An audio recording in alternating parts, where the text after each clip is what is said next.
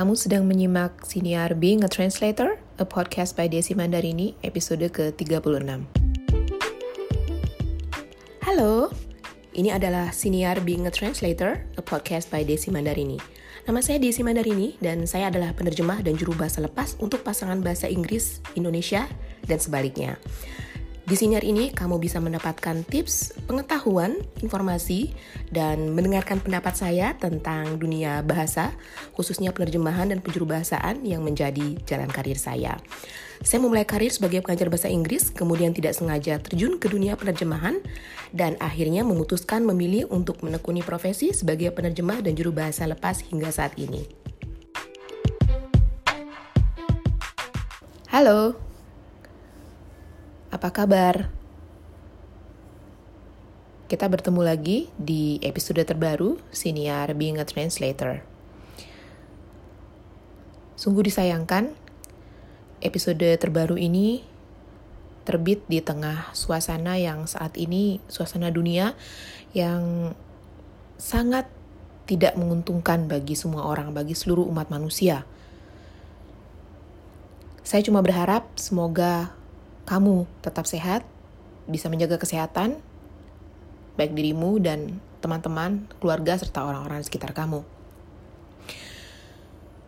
Krisis yang kita alami saat ini disebabkan oleh virus yang namanya virus corona dan mengakibatkan penyakit yang disebut dengan COVID-19. Ini sudah berlangsung selama kurang lebih 3 bulan dan saat ini dampaknya sudah sangat luas sehingga disebut sebagai pandemi oleh Badan Kesehatan Dunia atau WHO. Saya nggak tahu harus bilang apa. Yang ingin saya katakan adalah sampai saat ini saya bersyukur saya masih sehat walafiat dan saya berharap semoga terus begitu. Saya juga berharap kamu begitu, bisa tetap sehat, sehingga kamu bisa terus menyimak siniar saya. Oh ya, kalau kamu adalah pendengar baru, selamat datang dan terima kasih sudah bersedia menyimak ocehan saya di siniar ini. Semoga apa yang saya bagikan bisa membantu. Kembali lagi ke topik yang tadi saya sebutkan. Suasana dunia saat ini membuat semua orang diharuskan berada di rumah saja oleh pemerintah di masing-masing negara mereka. Kita tahu juga di Indonesia juga sudah ada imbauan demikian dari presiden kita dan seluruh pemimpin daerah ya. Saya harap kamu mematuhi hal ini karena ini tidak hanya untuk dirimu tapi juga untuk kepentingan banyak orang ya. Kita berusaha bersama-sama untuk melandaikan kurva penyebaran virus corona ini. Menurut saya, kerja dari rumah ini ada dua hal ya. Ada yang beruntung bisa bekerja dari rumah dan ada kalangan yang tidak beruntung. Contoh sederhananya saja, saya dulu deh. Saya sebagai penerjemah lepas, saya sangat beruntung bisa bekerja dari rumah. Saya memang sudah bekerja di rumah sejak awal saya berkarir sebagai penerjemah lepas. Saya tidak bisa berhenti bersyukur sampai detik ini ya, karena tidak semua orang punya kemewahan, bisa merasakan kemewahan untuk bekerja di rumah. Coba bayangkan, pekerja di industri lain, di bidang lain seperti apalagi pariwisata ya. Di Bali tempat saya tinggal itu sangat terasa dampaknya di bidang pariwisata, di bidang food and beverage, penjualan makanan, minuman, dan tempat-tempat atraksi wisata sangat terasa. Beberapa minggu belakangan ini sudah sangat sepi dan saya dengar ada bahkan mungkin banyak ya pekerja di bidang pariwisata dan perhotelan yang memang sudah dirumahkan atau bahkan ada sudah kehilangan pekerjaan. Apa mau dikata, memang keadaan sedang sangat genting dan buruk saat ini. Apa yang bisa saya lakukan? Yang saya lakukan saat ini adalah menuruti perintah dari badan kesehatan yang berwenang dari pemerintah untuk satu, menjaga kesehatan diri sendiri dan lingkungan. Kedua, menjaga kebersihan. Usahakan untuk tidak kemana-mana dulu agar tidak berpotensi menyebarkan virus corona ini ke lebih banyak orang. Dan berdasarkan berita terakhir yang saya simak, saya mendengar bahwa bahkan orang yang masih muda dan sehat pun, yang dulu diperkirakan tidak bisa dijangkiti oleh virus ini, ternyata punya potensi untuk terjangkiti meskipun mereka tetap terlihat sehat, meskipun mereka tetap tidak terlihat sakit begitu. Tapi jika yang muda ini, yang tetap sehat ini, sudah terjangkiti virus dan tetap beraktivitas seperti biasa, keluar rumah, kesana kemari, potensinya untuk menulari orang lain itu sangat tinggi. Jadi, melalui media ini juga saya ingin memberitahukan ke kamu, mengingatkan ke kamu tentang hal ini. Kalau kamu memang masih muda, merasa sehat-sehat saja seperti saya, jangan salah dulu. Siapa tahu kita bisa menjadi carrier atau pembawa virus ini. Jangan sampai kita menularkan ke orang-orang yang tidak sesehat dan seberuntung kita ya. Dari saya saat ini, hanya itu saja yang saya lakukan. Saya istilahnya do my part. Jadi saya melakukan apa yang bisa saya lakukan untuk diri sendiri dan lingkungan saya dulu, itu saja. Kemudian ada juga beberapa saran yang bisa saya sampaikan. Pertama, berdasarkan pengalaman saya sendiri ya selama ini, selama situasi yang mewajibkan kita karantina di rumah ini, kurangi deh membaca berita-berita yang menyesakkan dada, berita-berita yang menyeramkan tentang dampak virus corona ini di seluruh dunia, di Indonesia terutama. Bagi saya cukup membaca berita ini 1 kali saja, atau paling banyak 2 kali dalam sehari, pagi dan malam hari. Karena jujur ya, tidak ada gunanya kalau kamu setiap saat membuka media sosial, membuka kanal berita, kemudian membaca berita yang itu saja. Itu hanya akan membuat kamu stres. Percaya deh, percaya pada saya. Itu hanya akan membuat kamu tertekan, merasa keadaan sangat-sangat suram, tidak ada harapan. Apalagi kalau memang keadaan kamu saat ini sangat-sangat terpuruk karena krisis ini. Jadi saya sarankan kalau bisa, tolonglah baca berita yang positif saja.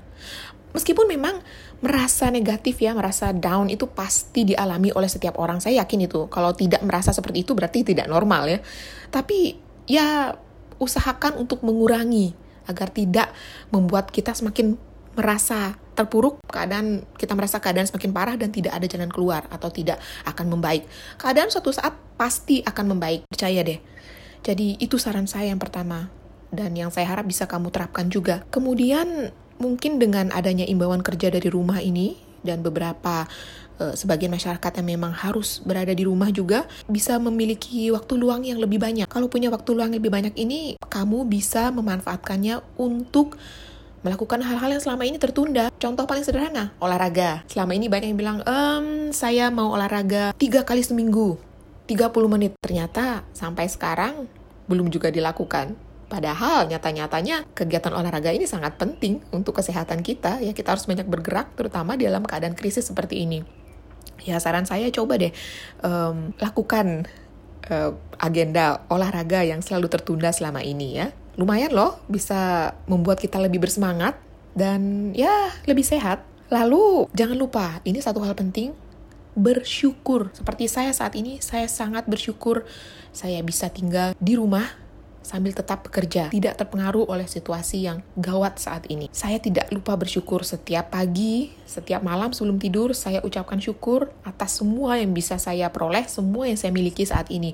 Pekerjaan saya, masih punya makanan untuk dinikmati di rumah, masih punya atap yang menaungi saya setiap hari, punya akses ke air bersih, punya akses ke sumber informasi yang terpercaya, informasi yang resmi, masih bisa bersosialisasi ya secara langsung memang ya, karena kita diharuskan saat ini untuk membatasi jarak fisik, tapi bisa bersosialisasi secara virtual melalui media sosial dengan kawan-kawan saya, dengan keluarga dekat saya. Itu adalah beberapa hal yang sangat saya syukuri sampai detik ini. Kemudian saya juga berusaha untuk tetap positif ya dan tetap produktif, karena bagaimanapun buruknya situasi yang kita hadapi, kalau kita hadapi juga dengan kenegatifan dan kemurungan, kemudian keputusasaan, ya niscaya kamu tidak akan merasa lebih baik bagaimanapun ya. Semua yang ada di hadapanmu, semua yang kamu lakukan akan serba salah, akan terasa kurang, terasa tidak baik, terasa buruk ya. Jadi itu juga salah satu saran saya, tetap positif. Dengarkan dan baca berita-berita yang positif saja. Gunakan waktu luang untuk melakukan banyak hal yang selama ini tertunda. Baca buku kek, menyimak siniar kek. Kamu bisa simak siniar saya dari awal sampai akhir mungkin, kalau memang belum sempat. Kemudian siniar-siniar lain yang bisa banyak kamu temukan di Spotify, di Apple Podcast, di Google Podcast, dimanapun tempat kamu menyimak siniar. Kemudian juga ada situs-situs web yang memuat artikel yang menarik. Kemudian ada situs web juga yang berisi kelas-kelas online yang bisa kamu ikuti, ada yang gratis ya, banyak yang gratis sebenarnya. Saya pernah menyebutkan tentang sumber-sumber ini di, saya lupa di siniar saya episode keberapa, tapi kalau kamu ingin cek, kamu bisa buka situs web saya di www.desimandarini.com/resources. Di sana saya sebutkan beberapa situs web yang bermanfaat untuk menambah ilmu dan pengetahuan sesuai dengan bidang kerja kamu. Kemudian jaga kesehatan. Oke, itu saja.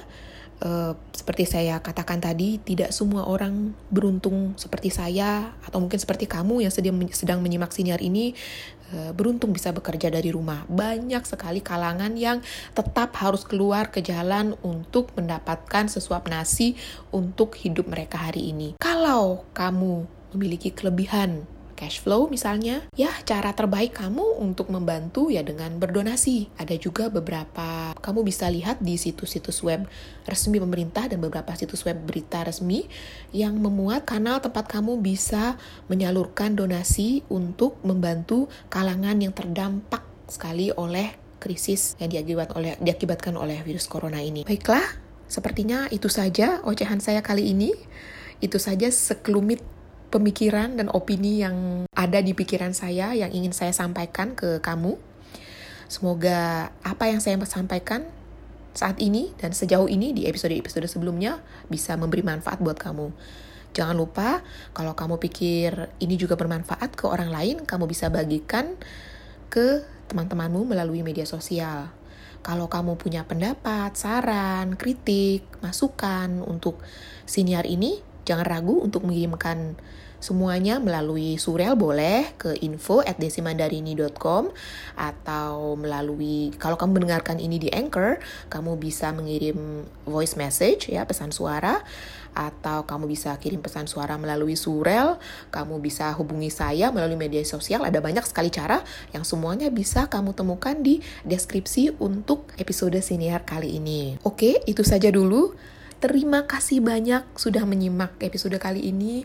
Semoga kita semua tetap sehat, tetap produktif. Kita bisa melalui semua krisis ini dengan baik sampai akhir nanti. Jangan khawatir, semua badai pasti akan berlalu. Jadi, usahakan tetap positif dan kita hadapi ini bersama-sama. Salam sukses dan salam produktif. Terima kasih. Kalau kamu suka siniar ini, jangan lupa bagikan di media sosial kamu dan beri ulasan. Saya juga menulis tentang pengalaman dan tips seputar penerjemahan, penjurubahasaan, dan bekerja lepas di blog saya di www.desimandarini.com. Kamu juga bisa menghubungi saya kalau ada pertanyaan, komentar, masukan, atau apa saja melalui surel di info@desimandarini.com.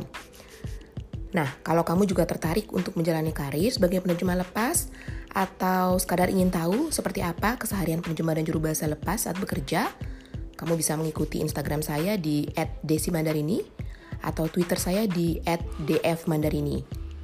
Terima kasih.